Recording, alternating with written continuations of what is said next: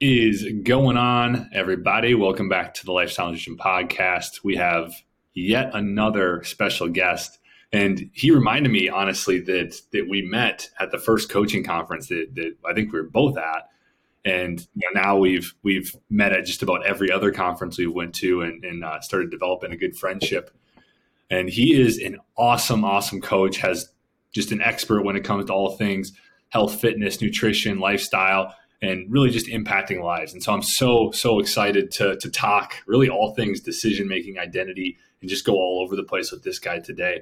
Welcome to the podcast, Ryan Murphy. Thank you. That was a, a great intro. I've never felt so welcome and warm. Well, you deserve it, man. Thanks. Appreciate it. You're, you're, you're just absolutely killing it. You had, you won an award at the last conference, which was, which was awesome to see. Yeah. Uh, the second that he started talking about like kids on camera, I'm like, shit, I think he's talking about me. And then I kind of blacked out. I'm like, I don't know. I got to go on stage now in front of like all these coaches. There's like seven hundred plus coaches. Um, yeah. And then I didn't even know what the award was for until I talked to the group afterwards. And it was more along the lines of, you know, going above and beyond for my community and theirs. And just, again, like kind of what their whole company is, is about impact over everything. And what, um, you know, what led me to kind of find my passion, what I like to talk about most is the decision making. And it was literally a moment where I made a decision to change my life forever. And then I just went all in. And I think so many people struggle to make that similar commitment. And I don't know what's different for me, but I definitely have learned a lot of things over the past like two years. And that's kind of like what I want to relay to everybody. But before we get into that, I don't know if you have any other questions or things to get started.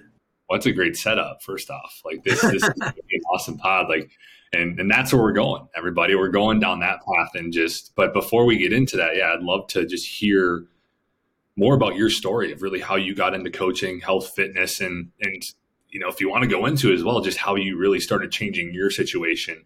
Yeah. So, um, I liked sports since I was like two, you know, my dad was athletic. So I got into like baseball, basketball, soccer, football, everything from a very young age, except I wasn't gifted vertically. And I was a small guy my whole life. So I actually wrestled my freshman year at one hundred nineteen pounds.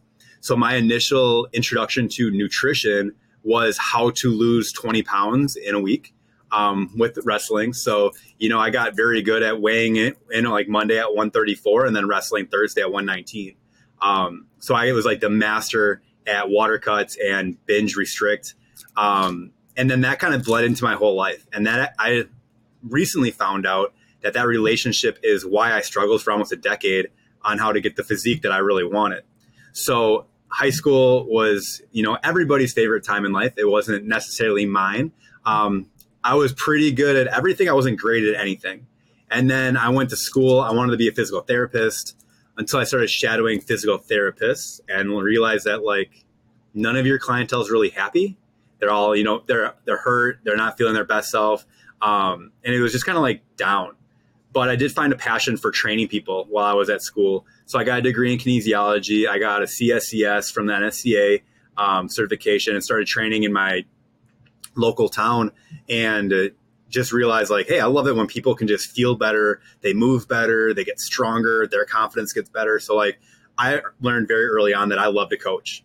I also had an inkling for coaching when I was a senior in high school. I was a pole vaulter.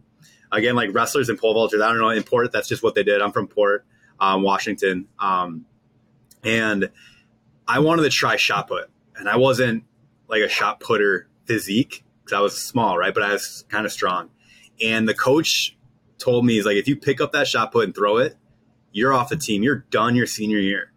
And it was kind of like a weird thing because I got, like, and then my arrogant self or whatever said like, well, what, what if I just pick it up and I can throw it further than your like your worst guy on varsity, then I should have a spot on your, your, your throwing team.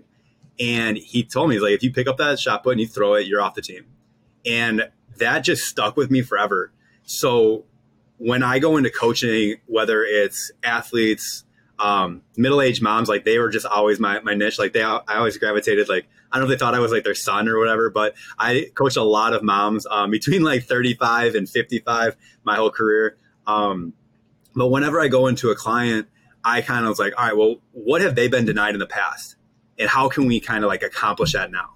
So every athlete that I focus on, even if it was like the best athlete at the school coming to train with me, they have something that's firing them up. We got to find that. And then I think by exploiting all those different things and getting people to kind of maybe get a little bit more uncomfortable personally, like inside these sessions, they were able to like push further.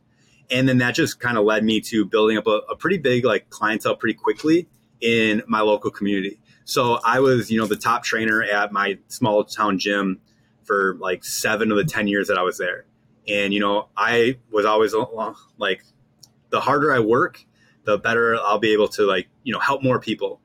And then I found myself really struggling with like who I was anymore. I was just like the coach. I was like the the guy that it came to and like, hey, you want to like get a session in and get stronger? Like go hang out with Ryan. Um, and I was just busy and I was working and I really lost like a lot of my friendships. I didn't, you know, ever nurture. My relationship suffered with my wife, this like my current wife. So she stuck through me. So thank you. Um, but like, it wasn't who I wanted to be anymore. And I realized that I became identified as like the company I was working for. And I really didn't know who I was. So that is the, you know, from the beginning to right before I made the biggest decision of my life to go all in on myself. But that's kind of like how I got into nutrition, how I got into fitness. Um, nutrition side, I struggled for a decade because everybody would come to me and be like, what do you think about keto? What do you think about bulletproof coffee? What do you think about raspberry ketones? So I literally would buy and try everything because I was like, this is what my client needs. Like this could be the next thing for my client. So I would try it. And I would tell them, I'm like, hey, my honest review is like, you know, like, it, yeah, I lost a lot of weight, but then I'd always gain it back.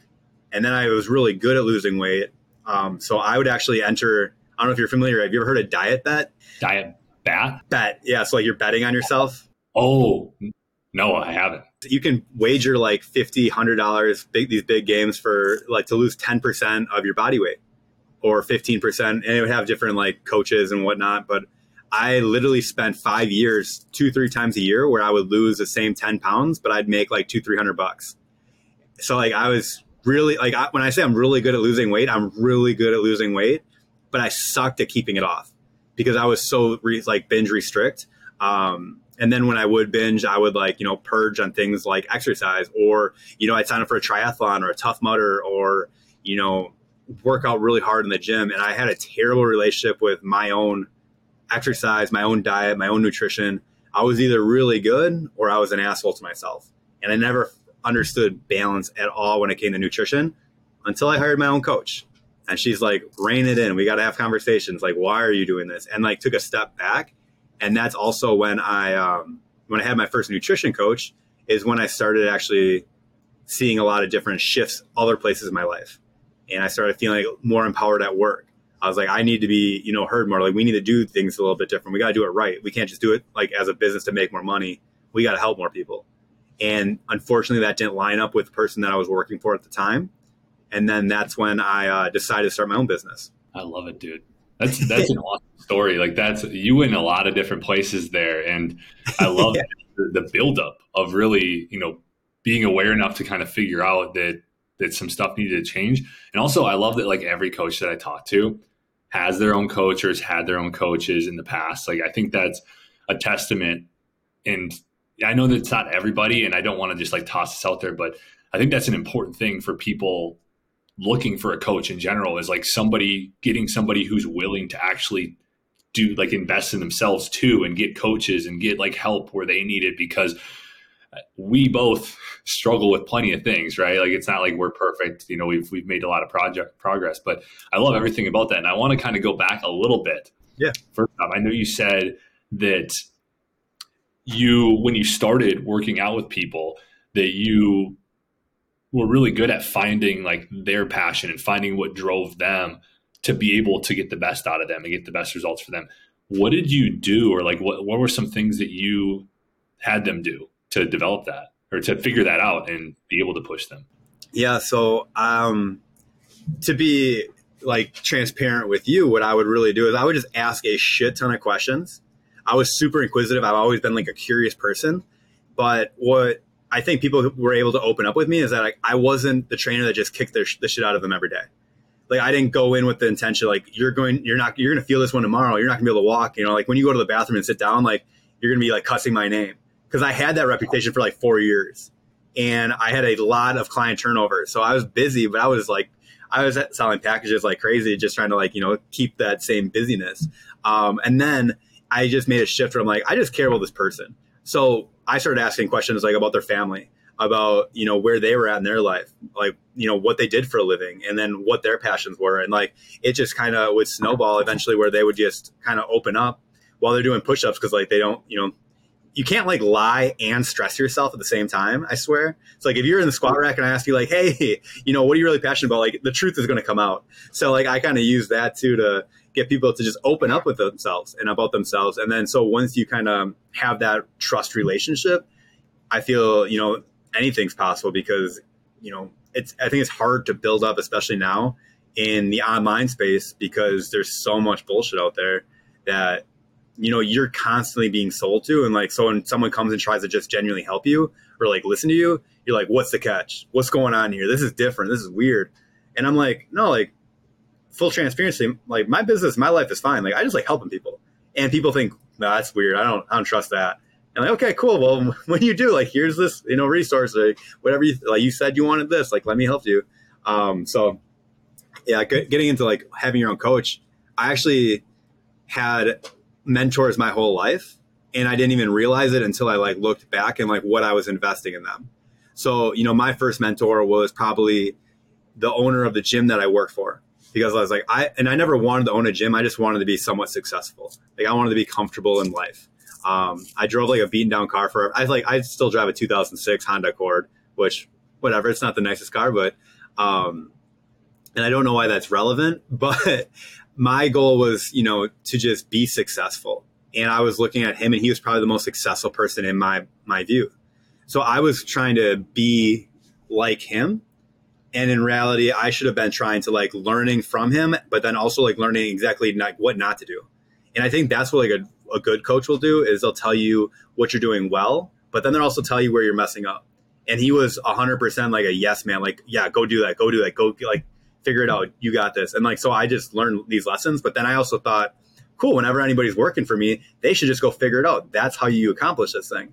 Well, if you do that as a coach, you're a kind of a shitty coach, right? A coach should be checking in and making sure that, you know, hey, did you do what you said you're going to do?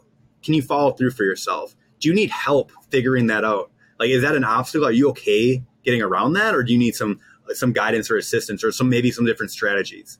And I think that's what a mentor was. And then I got that for the first time. Um, and I don't know how spiritual your podcast is, but uh, I'm Christian. And I had this male mentor that actually talked about becoming a good husband and father through Christianity. And I surrounded myself with these group of guys that met like once a month. And just to be honest, this man's wife is an amazing chef. And she would prepare meals for all of us. So like the food was amazing. And then the message was pretty good, right? So I actually started meeting with him and he started talking about like spirituality in my life and all these different things. And then that cascaded like, oh, cool. Like I was bad at this situation. I was really lacking here. Now I have like a whole new set of skills that I got from this mentor. Where else do I need this? And then I was like, man, my nutrition's been kind of jacked up forever. Hey, like I'm going to go get a, a Precision Nutrition certification. So I got P N level one certification. And then my friend finished at the same time. And I'm like, hey, c- congratulations on your certification. Do you, What are, you, what are you doing? And then she's like telling me about this online coaching thing. I'm like, I'm interested in that. Can I pay you to coach? Like, can you coach me? And so she started coaching me. I'm like, whoa, this is like different than everything I learned in the certification that I literally just got, because she was a little bit more advanced, right? So then I'm like, oh, cool. So like now I'm figuring out what's different for me. And this coach is just making it easier. She's connecting the dots for me so that like in the past, I'd be like, I wouldn't have valued that maybe, or I would have felt like a failure here, when she's like, no, that's cool. That's reality. Like, no, what are you going to do with that information? So she started like coaching me there. And then I had, when I started my own business, I had no clue what I was doing. So then I'm like, I need to hire like a business coach. So then I had like, you know, I hired my first business coach. So I've had coaches for like the past five or six years that have really invested time, energy, effort into me. And I've like, you know, done that backwards. And I think that's why I value coaching so much now. No, that's, that's good shit. Cause I, I agree one hundred percent. Like I, I think of it as, I think it's, Hermosi, that Alex Hermosi that talks about this, like paying for other people's mistakes. Really, it's like I think that's like one of the most be- the beneficial things you can do, because obviously we both work with plenty of people that have been, especially if you're working with you know, the the thirty-five to fifty-five year old like moms, which I I work with a lot of moms in that range as well, actually. And like those, generally you see a lot of those, I don't want to like categorize, but like a lot of yo-yo dieters within those, right? Like they've constantly tried and failed diets like over and over and over again, and just kind of drained their confidence throughout that. And they don't believe, right? They're like very hesitant to go into like some sort of coaching program, but they're also just kind of trying all these quick fixes and seeing the same results, losing the same, losing and gaining the same twenty, thirty pounds just over and over and over again. Yeah. And the the coaching aspect can just take that guesswork out of it. As long as you get a good coach, obviously there's plenty of shitty coaches out there too, but yeah, you, you want to get a good coach. If, if they start just, if they're like super duper, just hard on you, just like ramming it down your, just basically constantly berating you and, and doing all that stuff, or, and, or they're kind of tossing a bunch of like unrealistic stuff that you can't stick with, then yeah. go a different direction pretty damn quickly there. That's a, that's a good thing. But let's get into just a little bit more of your story. So you talked about just decision-making and how you kind of went, struggled to be able to make decisions just throughout, but there was this point when you went all in on yourself and that just changed the course of your life. Can you discuss more just about that and just what changed for you within that moment? Yeah. So I was your like ideal employee forever. And like I said, so if you needed a job done, cool. Like ask Ryan, he'll get it done. He'll, he'll make sure to figure it out. Right. Um, and with that, I lost my identity. And I was, we talked about identity for a second, but like, I, I mean, I was anything that anybody else needed me to be, but it transpired in like other places in my life too. If somebody would ask, hey, you know, where do you want to get food? I'm like, oh, I don't know, wherever you're happy, like whatever you need, like I'll, I'm, I'm good anywhere. And like, that's the truth. I'll eat literally anywhere and I'll figure it out for myself. But at the same time, like I couldn't make decisions like, hey, right, like what kind of car do you want to drive? Like whatever's most convenient for everybody else. Right. Like it doesn't even make sense, these questions. And I started like, shoot, like this is really starting to be an issue. And I had this coach and she's kind of pointing these things out and she's like, well, why do you do these things that you do? And I'm like, I think it's because like I never really felt like I belonged anywhere because I was I found myself in this weird pedestal of being like a coach. So I couldn't relate to my clients because they put put me up on a pedestal. I was, was like a gym manager or like a fitness director. So like even my coworkers, I was like on this different level, even though like, hey, like I'm just a normal person. Like I'm training on the floor just as much as you guys are. Like I want you to be more successful. I but you know, like there's this huge disconnect. And then I just I finally got to the point where I was so uncomfortable and I was, you know, like I said, I didn't really align with the person I was working with one hundred percent and have this aha moment where I'm like, I'm done. I like, I'm done trying to figure it out because I think this is actually taking away from my relationship with my wife. I don't have a life with my kids right now. Like I had, so talking about like a scary moment. Um, so twenty twenty, whatever, there's a whole global pandemic, right? Um, and I was a gym, like the fitness director at a gym. Through twenty twenty, I struggled because I wanted to just make the best decision for everybody, but I couldn't make the right decision. I was pissing off fifty percent of the population, no matter what we did, whether it was had to do with masks, vaccinations, who could work out when, class sizes. I was in charge of all that technically. And I could, I, I was making everybody mad. So like for the first time in my life, I couldn't give everybody what they want. And it really like hurt me. And someone always says like, you can make some of the people, some of the people happy all the time. You can make all the people happy some of the time, but you can never make all the people happy all the time. And I still like, no, I can. I, I'm going to be that guy. I'm going to make everybody happy. I'm going to figure it out. I'm going to do online, digital, in person. I'm going to be there for this. With with my coaches didn't want to work. Like I'll be in the gym and I'll be like serving you guys, and I'm going to do everything to make you comfortable. And I burnt the, like the shit out of me, and I lost like again who I was because I identified as the guy at this gym, and. Like I said, it started taking away from me. And then when I found out like, hey, I can't do this job well. Like I'm I'm not suited to lead other people because I can't even lead myself. Like right now, I'm missing out time when everybody is shut down. I'm putting a freaking drywall in this gym and patching all these holes and relining everything instead of just being at home with my family. Like every everyone else that works for this company was at home almost. But why am I here? And then I'm like, shoot, like, am I missing out on what's really important? Um, which was one hundred percent my kid who was one year old, one year old at the time, and my wife. So I left that job. I started another job where I had a little bit more opportunity potentially. That turned out to not work out. And now I'm making less money than I've ever made in my life because I took a pay cut to go to this place that I thought it was going to be better. It was further from my home, so I was in the car more. I had a two-year-old now, and I had a newborn on the way. He was due in February, and it was like November of twenty twenty-one. And my back was against the wall. I'm like, I was talking to my wife. I'm like, I think that I'm going to miss our kid's life because I'm working every day from six to noon and then from three to eight. That's literally like I go home and I watch my kids nap while we leave our babysitter. And it was before my second one was born, but I'm like, I'm going to miss their whole life. I'm I'm not happy with where I'm at. I don't think that I can do this anymore. I, like, but I didn't know what else I did, could do. It's like all I could do as a trainer. So I'm like, the only thing I could do is train. It's all I, I'm good at. And then, you know, I don't know if you're no or like or we're familiar with N C I. I heard about N C I online coaching. Um, teach you how to do everything, do it the right way. And I always tell people, like, I was the easiest sale because one, I believed in coaching already.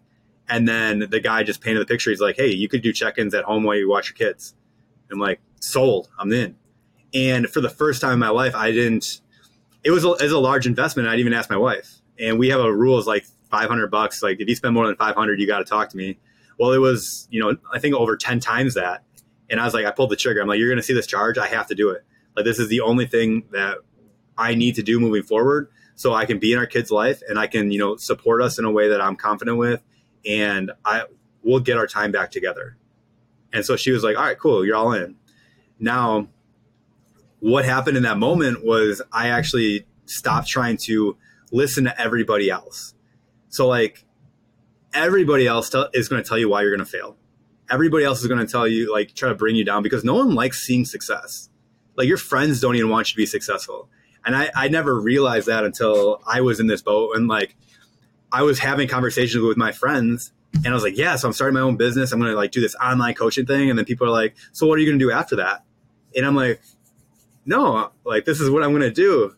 And everyone's well, cool. Well, when you're done with that, you'll probably go work out at the, up the, go back to that one gym. I'm like, no, like, this is like what I'm going to do. And I realized no one really wanted me to be successful. Like they, they just had doubts. And a lot of people are like driven by that, but I don't even like, I don't think about it because I just realized that that person isn't in my best interest. So I made a decision to separate myself from them. Right. Like, so then it was really easy. You make one big decision to go all in on yourself. Well, every other decision after that's super easy.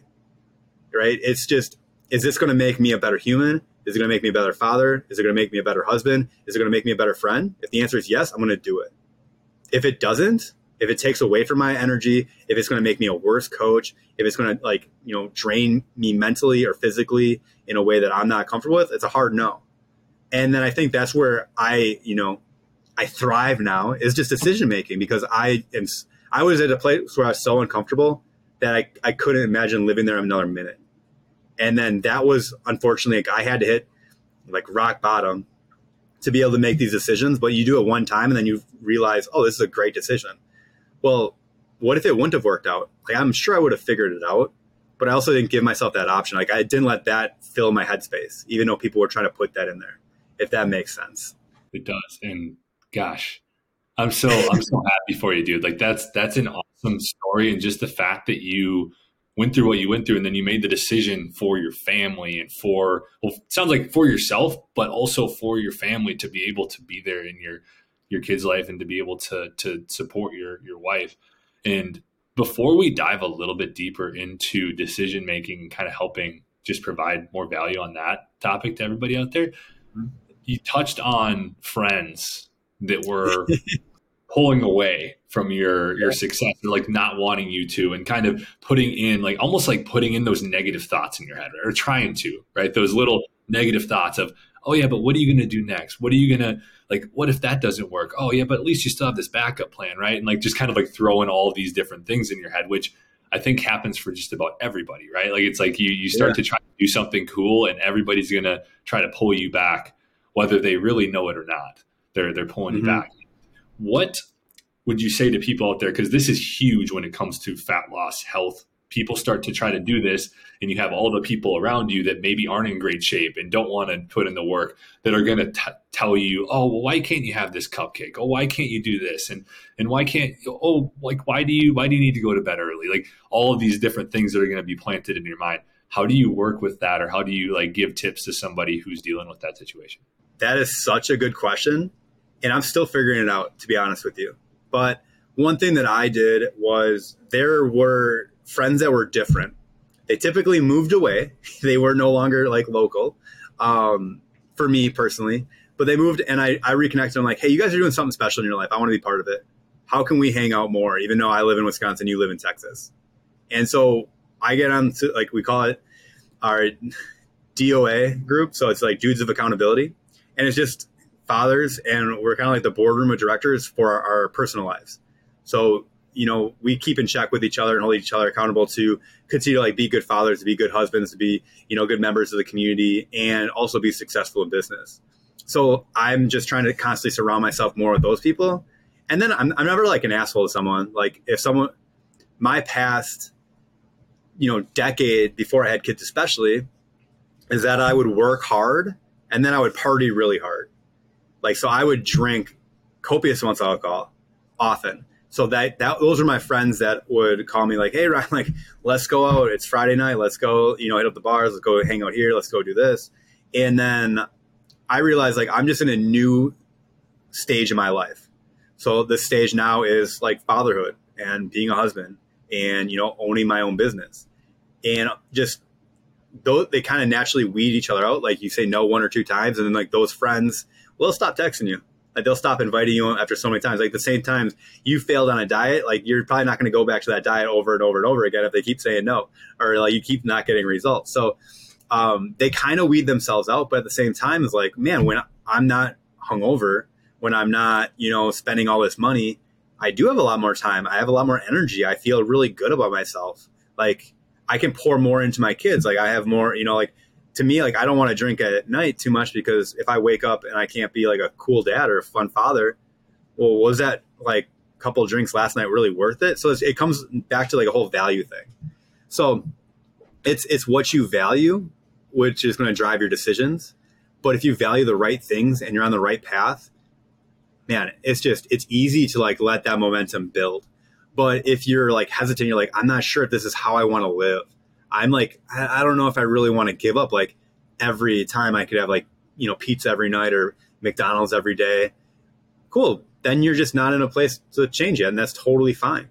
But I always tell people too, is like, why do you need to hit rock bottom to change? Like for me, my rock bottom wasn't that bad, to be real. I had a job that I just didn't like. I'm like ninety-nine percent of Americans, right? Like I worked for someone that I didn't agree with. Cool. Put me in the same category as everybody else. Like, it wasn't that bad, but I also knew that there was potential for more and I needed to get my life back with my kids. And then that was my driving force. So I had a, another mentor who is actually a client that I just, just respect so much. And he's, I was like, hey, I'm really struggling with this. And, and it was kind of funny because if I left that job, I, there was potential that I wouldn't be able to train him anymore. Right. So he's like, kind of, I want what's best for you. And turns out he's actually my kid's godfather. And his wife, you know, another one of my clients is my my kid's godmother. So there, I obviously, you know, respect them greatly. Um, but he's just like, what is your North Star? And I'm like, oh, man, like success. What the fuck does that matter? Like, sorry, if I can cuss. Like, what does that matter? You can say whatever the hell you want to. Yeah. But like, you know, what does that mean? What is your North Star? He's like, this is where you want to get to. Every decision has to get you to that. So I assume you want to be married when you're fifty, right? Like you want to retire and still be married. Well, don't make any decision that would deviate from you being a good husband, right? So if there's a decision to go out and go to a strip club or go gambling where you could like be like, you know, tempted, why are you even making that decision? Don't do it. Simple, right? Like why are we making this even an option? So, you know, that's what it comes to. Um, you want to be present in your kid's life. Well, you can't be an asshole to them, right? Like you got to be a person that your kids want to be around. And I'm super blessed in the fact that I have a great relationship with my father. Like my dad is amazing. And he, you know, I really genuinely love talking to him and being around him. And he moved down to Florida. So he's, you know, separated from me right now. But I call him like almost every other day. And we talk probably more than we did when we lived ten minutes apart. because I want to be in his life as much as possible, because that's an easy decision, right? Like, so I want to be successful. Well, not everybody wants to be successful. A lot of people are super cool, you know, ha- making like a mediocre wage and just, you know, surviving and, you know, going to the bars every weekend. That's totally fine. And like, I'm not here to knock on that, but I knew that's not what I wanted. So my North Star was to be married, retired, be comfortable, have a good relationship with my kids. And that's it. Like, when it boils down to it, like, would it be cool to be have like a little bit more lean body? Maybe. But like, if I have to sacrifice two hours at a gym session, that's going to take away from time with my kids, man, it's a really hard decision for me. And the answer is no, because it doesn't align with my, my one, my, my true North Star. So we don't have to overcomplicate it. I think people need clarity on what they actually want. And then once you actually know what you want, decisions are simple.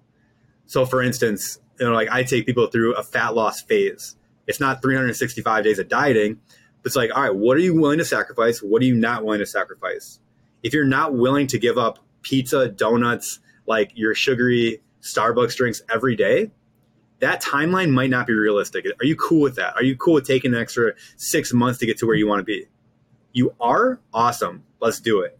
You're not? All right, well, what are you willing to do? Because like, I need to set realistic expectations based off of what you truly want.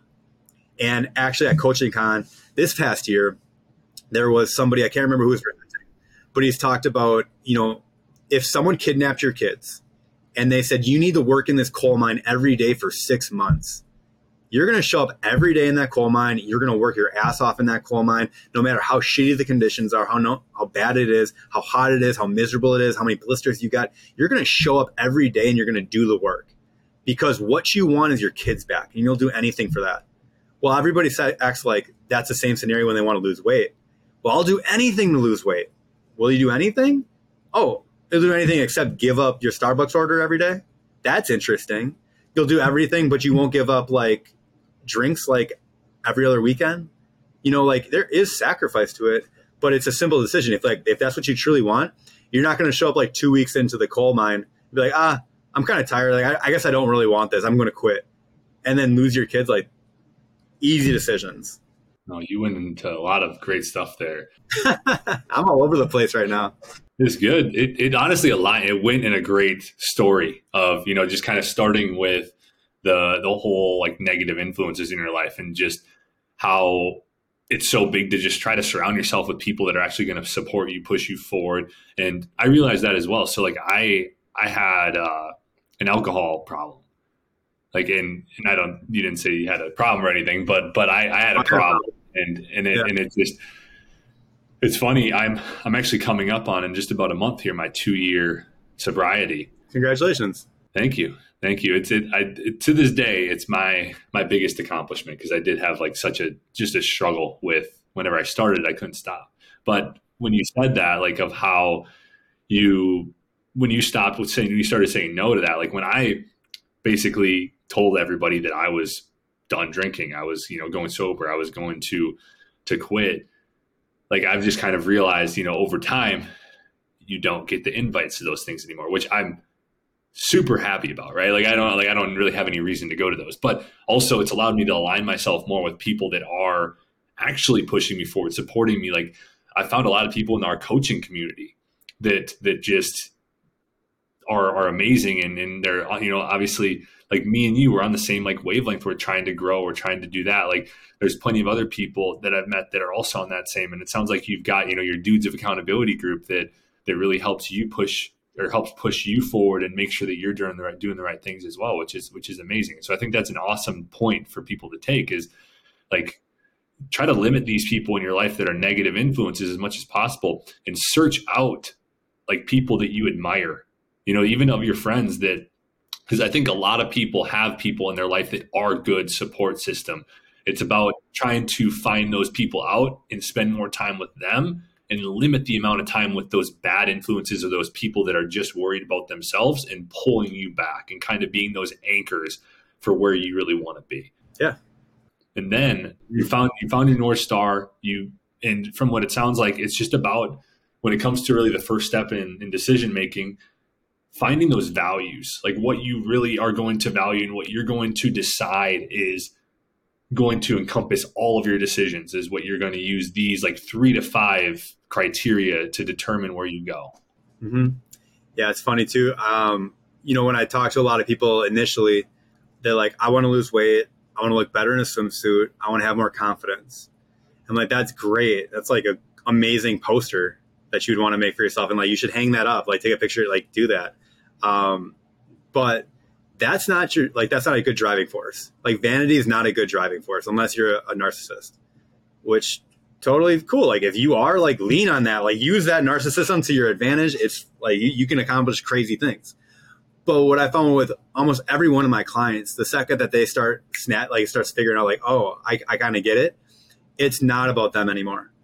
It's about their families. So like when I talk to someone initially, they might be like, you know, I want to have more confidence so my daughters don't have to go through what I'm going through. And I'm like, that's so interesting. So what are you willing to do to show them exactly what health and nutrition and fitness really looks like? You know, what have you shown them? You know, people think like, oh, my kids like don't know that I'm dieting all the time. Like they know, you know, and um, it always makes me nervous because one of the biggest reasons that I do eat well and I do exercise often. So like, to be fair, like I do exercise. I don't, I just make it fit in my day when my kids are at daycare. Um, but what I'm trying to say is, you know, I know I don't want my kids to have the relationship with nutrition and exercise and dieting the way that I did. So I was introduced to exercise as like, you need to, like, you need to get bigger. Like Ryan, you're kind of like a little bitch. You're kind of small. You got to get stronger. Oh, cool. Like I did it because I, like, I, I thought if I suffer enough, I'll earn someone's respect in the future. So it was always for someone else that drove me then. I'm like, oh, that's interesting. Like, that's a little nugget. I'll remember that for later. And then, um, but like for food and exercise, like I was really good at losing weight. But then I realized like, man, if my son sees me skipping meals or like eating something that doesn't really hold true to like my values of like balanced plate and good nutrition, he's three right now, but I accidentally just cussed in front of him and he memorized that shit for like ten years, like his whole life now. And so he'll like cuss sometimes. Um, it's not that bad. Don't worry. But I'm like, he, he's like really a sponge right now. So while he's watching me, I have to be like all in on myself. Like I have to have confidence in my decision-making. I need to be this North Star for him so that he knows what it looks like. So I don't have to find it. Like, so he doesn't, I'm sorry. So he doesn't have to find it one day. And I'm like, I think if everybody kind of put their kids as like their North Star, I'm like, well, and if you probably know this, if you've t- done anything with um, like, ther- so I, I had a drinking problem. I had a therapist and that's kind of what we talked about. But the reason that why that was so important for me is you always want to help the previous version of yourself.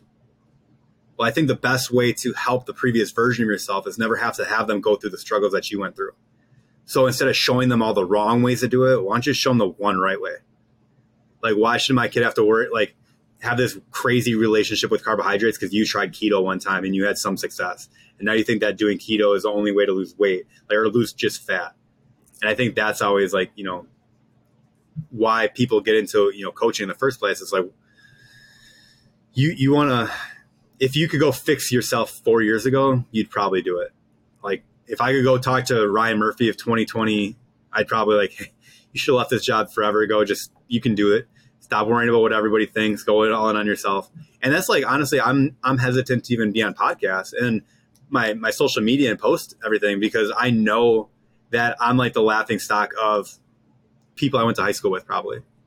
They're probably like, oh, dude. Like I always call out my insecurities right away. Like I don't love my hairline. I have a borderline lisp every once in a while, especially when I talk too much. So like, I don't like the way that I sound, like all these different things. But someone once told me if I'm letting my insecurities keep someone else from hearing the message that could drastically change their life, I'm the asshole because I'm not willing to put myself out there. So I would gladly be embarrassed in front of everyone that I've ever went in high school with if it's going to help like one person not have to deal with like obesity or, you know, overweight or weight issues or food issues or anything like that. And I think that was another huge deciding factor when it came to my business. So if I, if my message can help anybody, I have to say it. If it's going to hurt somebody or hurt somebody's feelings, like if it's going to help somebody, like I'm still going to say it. I'm just going to be as transparent as possible. So like my actually my company's core values, one of them is transparency. And when someone starts working with us, you have to adopt transparency because I can't see through, you know, you and you can lie to me all you want, but you're not going to get anything out of it. I'm always as transparent as possible. I value it. I want you to be as transparent as possible with me so that we can kind of, you know, cut through all the bullshit that we're not normally going to go through. Like I get like, you've, like I've had a lot of people who've had coaches in the past and they're like, well, I ended up almost lying to my coach because I felt like a failure because I had, you know, two drinks and it wasn't on my plan.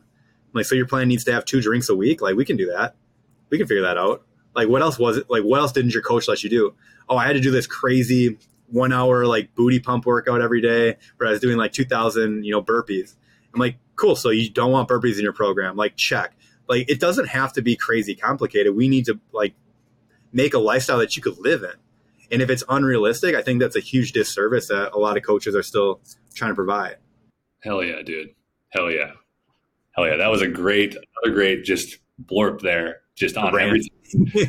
Yeah, dude, you're bringing it today. Like this is, this is awesome. Uh, just tons and tons of value. And so I really appreciate you just coming on and sharing all this stuff. Like we're going in, in a lot of different directions, which is awesome. And I, I loved how you just talked about almost like having the decision-making matrix of your North Star, your values, and like a mission. Like almost, I know Lewis Howes, I don't know if you talk, if you know who Lewis Howes is, he's uh he has like a big podcast, The Greatness or The School of Greatness. Okay. And it's, it's awesome. He talks about your meaningful mission in life. And, and I think that, I mean, I'll be honest with you, I'm not one hundred percent clear on it. I'm working on that myself, but I think that it's huge to have like just values that you live by, a mission in life of just how you're going to, to utilize those values and just kind of clear yeses and nos, mm-hmm. like clear, like non-negotiables that you set where it's like, this is, I'm never going to do this. I'm always going to do this.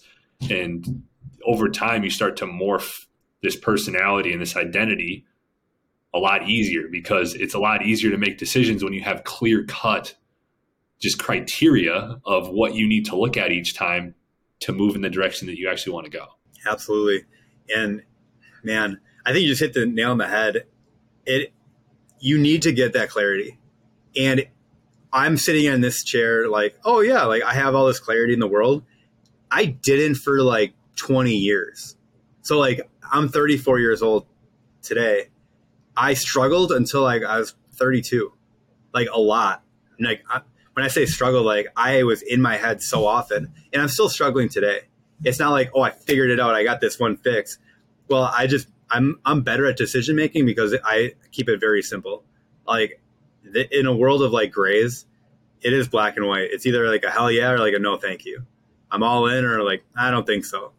Um, it, and then that's kind of like how I decide almost everything. And it's just, can I make it work? Yes. Is it going to benefit me in some way? Is it going to fill my cup up? Yes. Let's go. If it's not, man, that's it's an easy pass. Like, hey Ryan, want to go get hammered at brunch? No, like I don't, I'm, I'm cool. Like not doing that. Or, you know, I've had to say no to like guys weekend before. Um, not this year. I'm going fishing with my friends this year, but like last year I had a newborn and my wife had a, like, we had a one or a two year old and a newborn. If I wanted to be married at fifty, I can't go on your fishing trip. I'm sorry. You know, and it was just a super simple decision. Did I have like FOMO? Hindsight, like, no. I had the great, like, I met up with the guys when they all got back and it sounded like a huge shit show and I'm glad I missed it. Um, but like, you know, it's just, it's an interesting thing because old Ryan would be like, man, what's going on up there? Like, hi, I'm stuck here with the kids. Like, I, like, I, I wish I could be up there hanging out with you guys. It sounds like so much fun.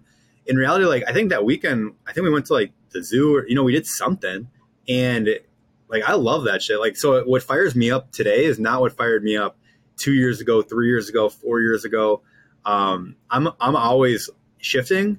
I'm always moving. I'm always figuring out like different passions. I always have different goals, but I always have like that North Star and it always comes back to that. I think that that's what drives, you know, everything. And like, again, I'm sitting here, like I've got some things figured out. I'm a little bit better than I was last year. Like I'm a little bit better than I was two years ago. It's not this one hundred eighty degree, like I'm a completely different person. Um, so like, for instance, this year I had three goals for myself. I wanted to do a half marathon. I don't know why. I, I wanted to prove that adding cardio won't get you more lean. So I did that effectively. I actually gained some body fat, um, but I'm a really good runner now. I finished my half marathon. My next goal is to break eighty in golf. Um, I've never done it in my life. I've gotten close. So that's my next goal. Once I've completed that goal, it's to deadlift five hundred pounds. And I, it was three things that I've never done in my life that if I could accomplish in one year, I'm just proving to myself that I can win at stuff. But I've also tried to do all those things all at once, and I've come short on everything for like a decade, right? So I learned that you should never tr- like spread yourself too thin either. Like a lot of people have all these goals like, oh, I want to like lose weight and I want to be like, I don't know, the maid of honor at this wedding. And I have like this, like whatever these goals are, or these like social things. I don't value those as much as I might have used to. And when I can, again, just changing my values, like, go back to your North Star, like go back to your home base. If it lines up, let's go. If it doesn't, like, let's not. And the reason that I want to do these three things is because I think it does take time, dedication. It takes like focus, and it's three things that'll fill my cup up. Like I didn't have a goal like, hey, I want to smash as many cases of beer this year as possible. Or I want to go as many like, you know, I don't know, binge sessions with my friends, or I want to go like, you know, spend as many weekends away from my family as possible. You know, it, it's all the things where if my kids watch me doing like, oh, Ryan's doing his running again, like I'd come back and no matter how miserable I was after running like ten degree weather and AirPods broke because they froze, um, like, oh, like dad goes for runs. He does things that are uncomfortable to be better today. Like the golf one is probably not as important, but like same thing with the deadlift. I want my kids to see me struggle and see me like come out on the other side. And they do, like you said earlier, they're sponges, right? They're picking up on that. And I think like, I, I love, love, love my parents to death. But like I, one thing I did pick up on as I was going through, and this is why I do coaching as well. Like you know, this is one of the reasons that there's like five, ten, fifteen reasons why I do coach, why I coach now. But yeah. This is one of the reasons why I did go all in on, on coaching was because I watched my parents and just about everybody else in my life complain about their job the whole time. And I'm super grateful. Like they obviously they struggled through hating their jobs and, and just kind of complaining to support me and my brother. Right. So like, I'm super grateful to that. And I've realized that, but at the same time, I made a decision that I didn't want to look back when I'm fifty, sixty, seventy years old and be like, wow, that was shitty. Right. Like I hated those years of working. Like I worked this job, like, and it sucked every day and I complained and whatever. Like I want, when I do have kids, I don't have kids, but when I do have kids, eventually, assuming that maybe that happens down the road, I want them to see me chasing my dreams and living out my dreams, because I think that's so important for, for people to see. Like they pick up every little thing and like everybody sees it. And not only are the kids going to pick it up, but you see whenever you try to go at stuff and you are trying to better yourself and grow, other people want to come with you, right? And so you're not only changing yourself, you're changing your family, you're changing your friends who want to do that. And you're changing potentially everybody else in, in the community who sees you and sees your struggles, sees you going to the next level. And so I think that everything that you talked about today has just been, just been awesome. And I think it comes down almost to clarity, right? Like, like just get that clarity. Most decision-making from what you've talked about today seems to come back to not having that North Star and not having those values clearly aligned. Because once you do, the identity follows. And it's not going to be the easiest trip, trip ever, right? It's not going to be just like, oh, I just, this is so easy, right?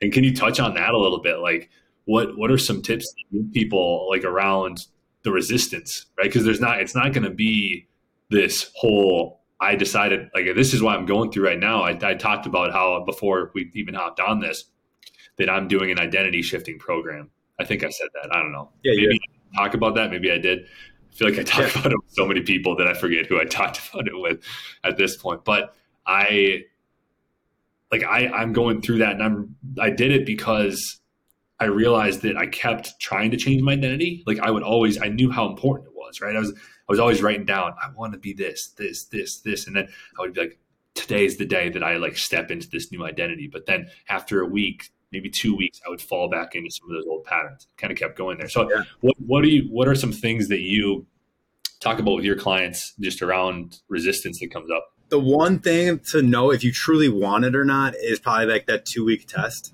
and, you know, do something for two weeks. And if you're like, you're like, oh, I don't really want it that bad anymore. Cool. That, now you know that that's not what you really value. And totally, like, again, no judgment, but like, if you can't stick to something for two weeks, like that's not going to be the best route to get there. So, um, if you really want something, you got to understand that there's going to be sacrifice. And I think that's why there's so many programs out there that are so attractive. It's like, just eat these meals and look amazing.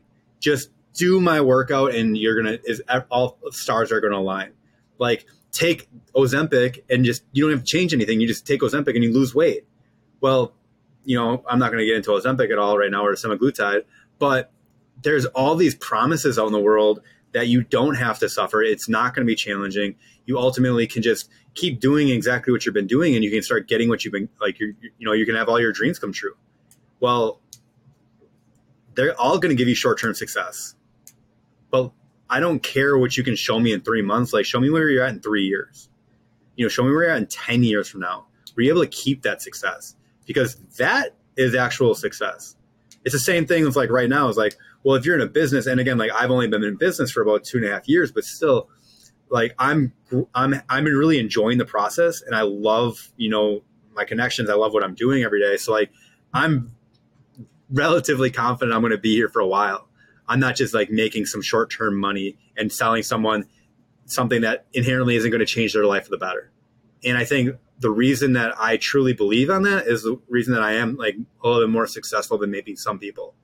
Is because I truly believe that if you invest in yourself, you're not going to be recognizable to yourself in six months. And that sounds really attractive to some people, but man, it's hard.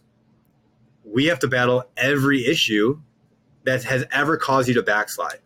So if every time that you go to a birthday party and you have one cupcake and then you binge for the rest of the weekend and then you get back on Monday and you restart on Monday, which you're really good till Friday, and someone invites you out for drinks and you have that one drink and then you fall off the weekend and then you start on Monday. We got to fix that shit before we even start. We got to assess the damage that you've already gone through through a decade of crash dieting. Every time that you yo-yo diet, your body, you know, protects itself by something called body fat overshooting. So we need to go and, like, we need to lose it the last time this time. This can't be another quick fix.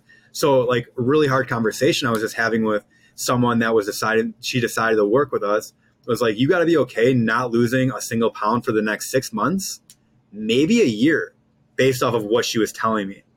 But we could come into next, you know, May, and you could be a completely different person when it comes to going to birthday parties, eating food that you want, not feeling guilt around things like bananas. Like, I don't know why everybody's afraid of a banana right now. It's crazy to me, but it comes up in almost every one of my conversations of things that you shouldn't eat. Like, everybody, go eat a banana and you'll be all right. If you're really hesitant about it, go eat like ten bananas, look in the mirror tomorrow, and then see if you got fat. If you didn't get fat, like, bananas are okay. Um, so like, but doing exercise like that. So, like, with some of my clients, I was, I had asked people, like, what do you really want? What do you feel like you're missing out on? What is something that you saw someone else order that you want and you said in your head, I could never do that? Go order that and then step on the scale the next day. And it, like, I did that with someone. She wanted a patty melt. I'm like, okay, cool, go eat it. She ended up only eating like half of it because it was so fatty. Like, it was so against like what she, like, she felt like crap after the fact, but she actually lost weight the next day. I'm like, oh, cool. So, like, patty melts cause you to lose weight. That's got to be in your program. Haha. But seriously, like, it was that stress and anxiety that she had around burgers that freaked her out. I'm like, all right, we need to fix that so that you can have a burger if you want a burger. Again, like, you should be able to have pizza if you want to have pizza. You should have donuts if you want to have donuts. Should they be staples in your diet and you should eat them every day? Probably not. Like, but we need to shift your identity to just being a healthy person right now. Right now, you're a fear-driven person. You're afraid of these foods and the anxiety and stress that you're putting on top of your life. That's what's keeping you from having success. So those are kind of the, the conversations that I have. Um, and I, like, I tell people, like, yeah, it's, it's going to be really hard. Like, to be fair, we need to send the signal that you're safe. We need to send a signal that you're not trying to lose fat or trying to lose weight, because you haven't sent that signal to your body for a decade.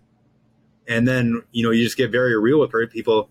And they're like, so, you know, by the fourth of July, will I be in my bikini body? I'm like, maybe, you know, probably not. Like, if you, if, if you've never crash dieted for sure. Like if you're coming from a place of eating McDonald's every day and then I get you to like, you know, eat McDonald's like every other day.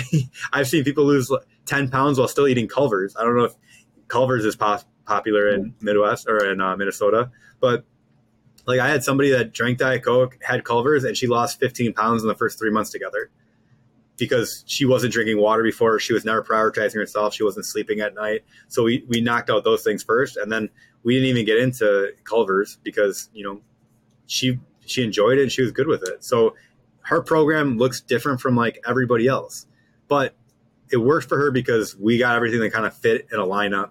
And we also knocked out a lot of other, you know, low hanging fruit off. Um, the one question that you asked for is how do you kind of keep your North Star, keep your, your true thing going forward, is you always have a big picture of what you want.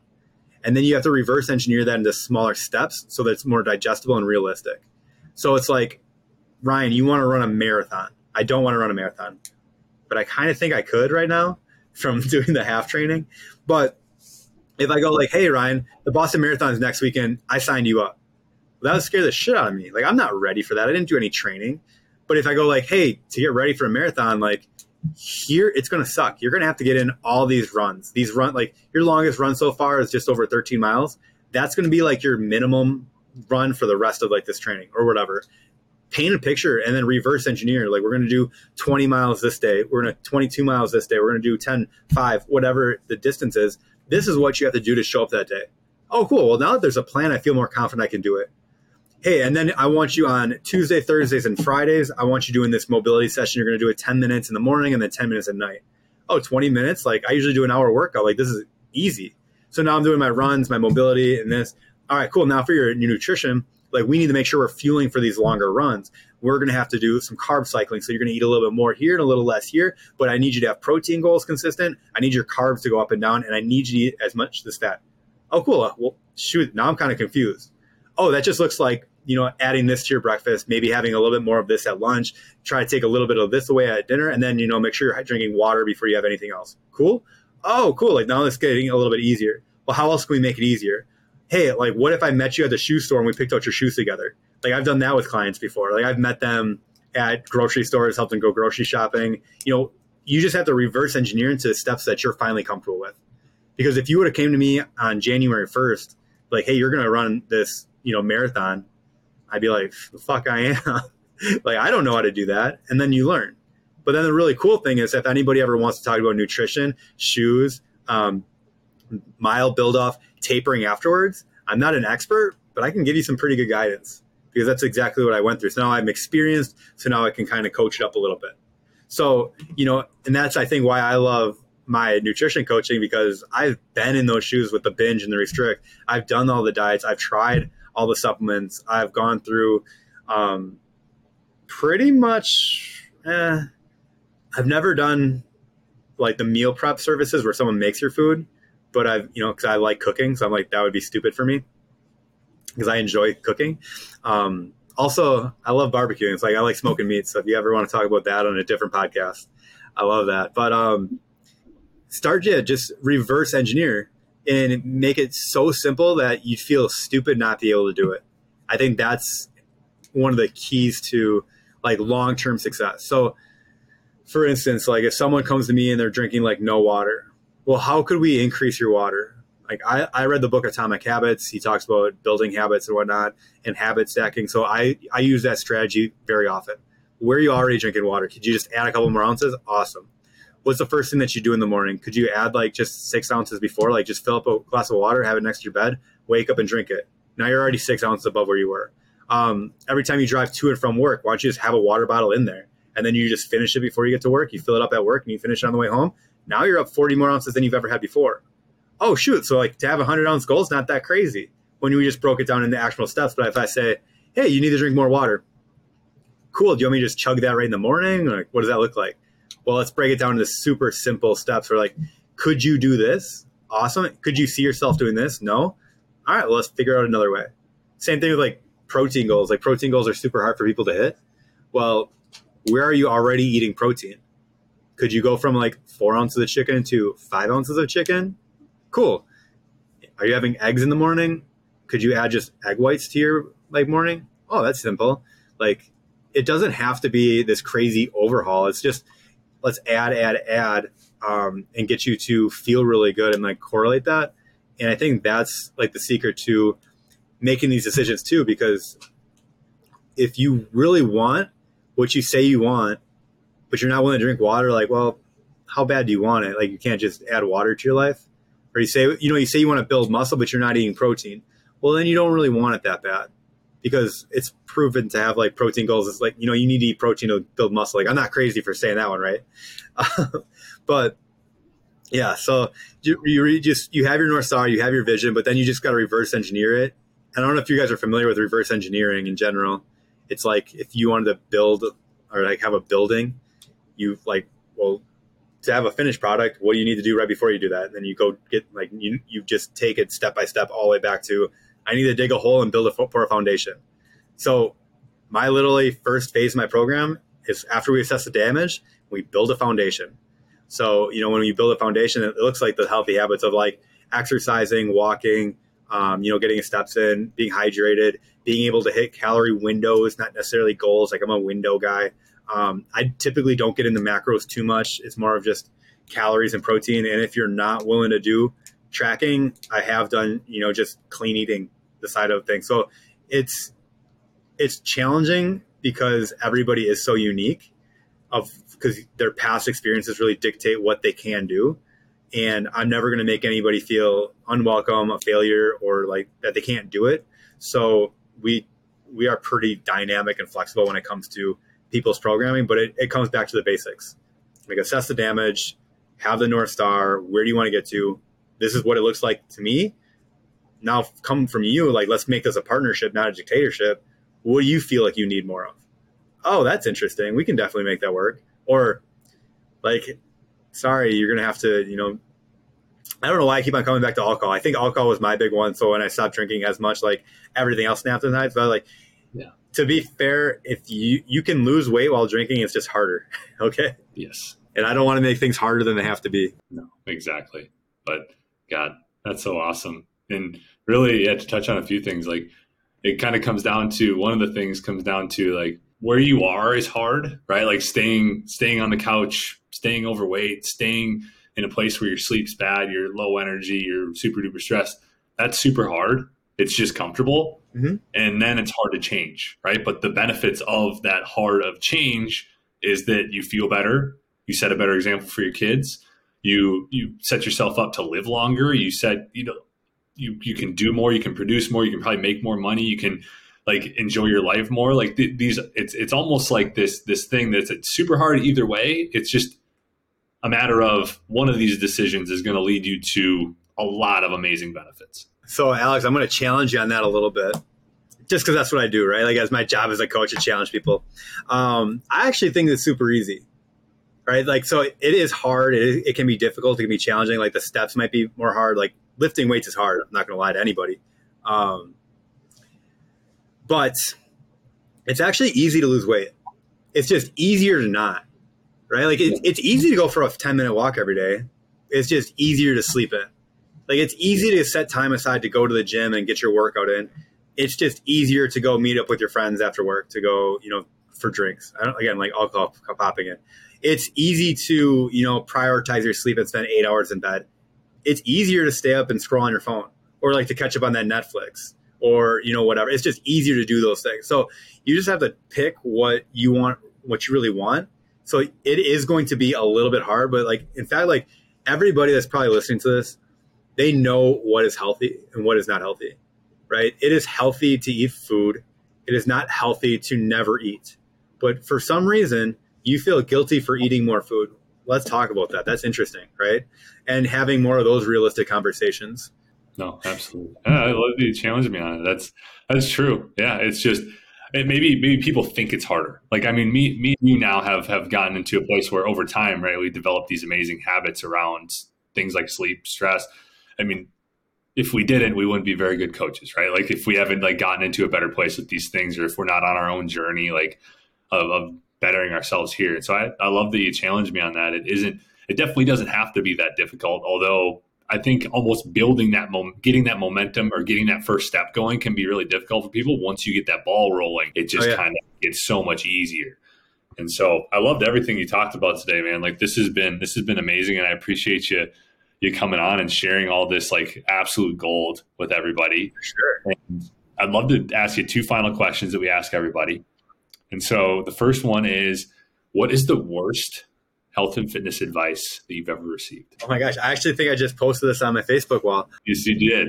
I actually saw it before this. I was like, that's one of the I should go check to see what I wrote. Um, man, I've gotten so much advice. So actually at one of my previous jobs, there was a dietitian and I, he had like, he was so smart, like so unbelievably smart.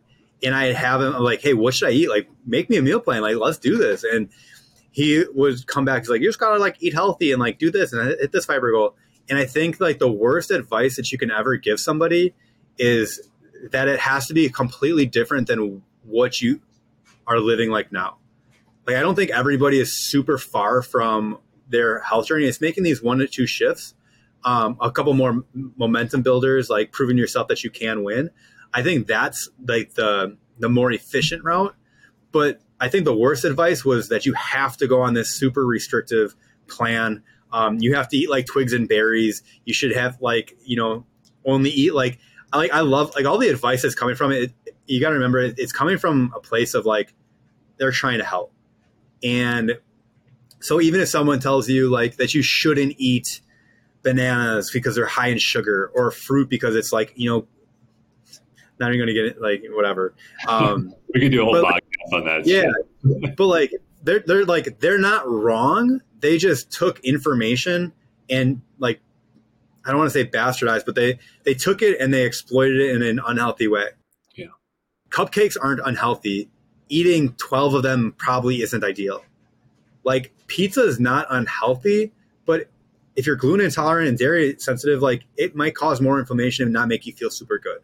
But avoiding it one hundred percent is going to make you want to restrict. And then likelihood of you binging and coming back is higher. So like, I guess like the worst advice is that there's a one-stop shop, one size fits all approach that everybody can check the boxes and fill in and they're going to have all the success. Like, I hate telling people that they're special, but like you're special.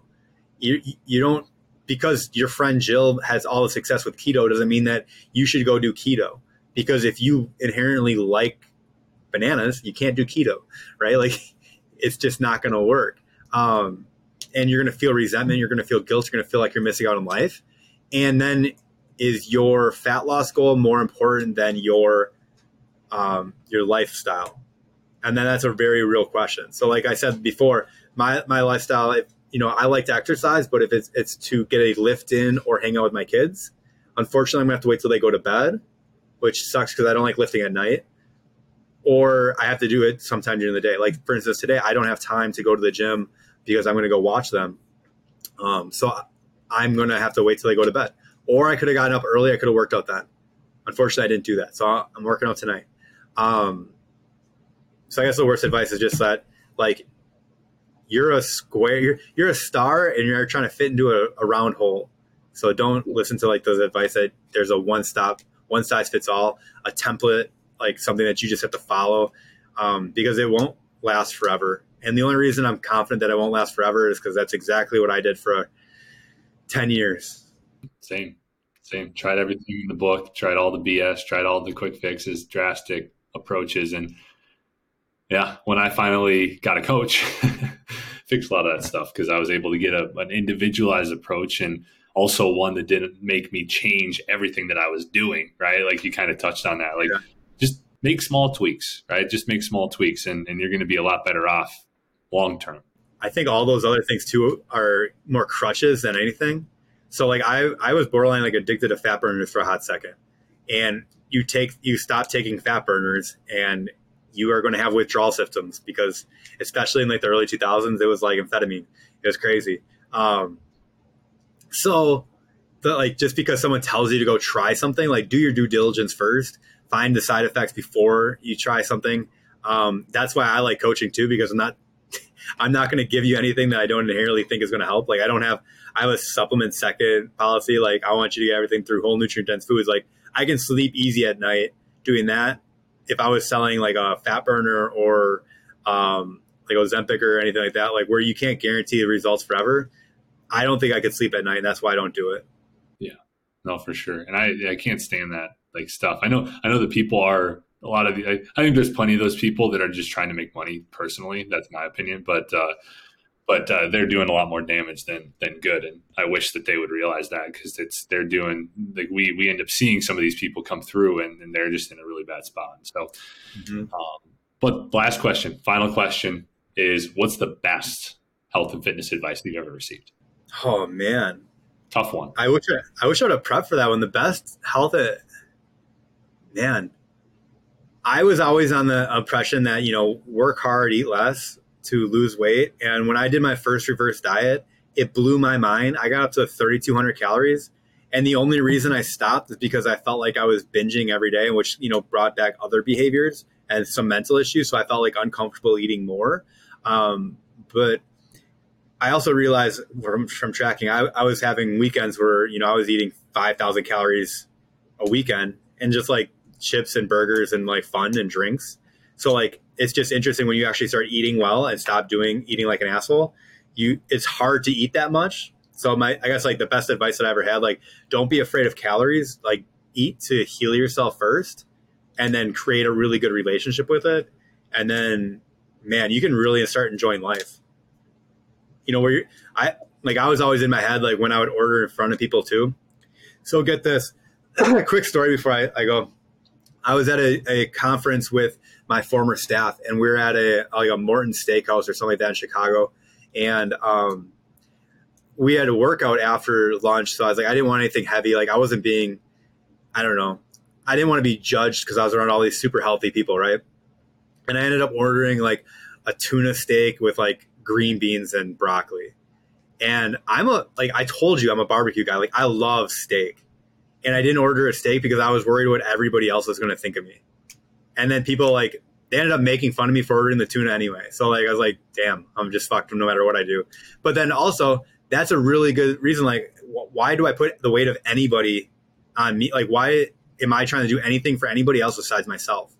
Like, I need to be more selfish. Like, I should have had exactly what I want in that moment. They're going to judge me regardless, but their judgments do, don't dictate my actions. They, they're not going to dictate how I, when I put my head on the pillow at night, like if I felt, thought I had a good day or not. So why do I even care? And the hard truth is that you might have people that you really care about, that they don't have the opinions that you want to hear. And that could be like your parents. It could be your best friends. It could be your closest relatives, your sister, like, it could come from anywhere and it's probably going to hurt initially. But at the end of the day, like you're the one that makes the decisions for yourself. So you might as well make the best decisions for you in that moment, as long as it's guiding you towards your North Star. And that North Star is like a healthier possible, like possibility, I should say.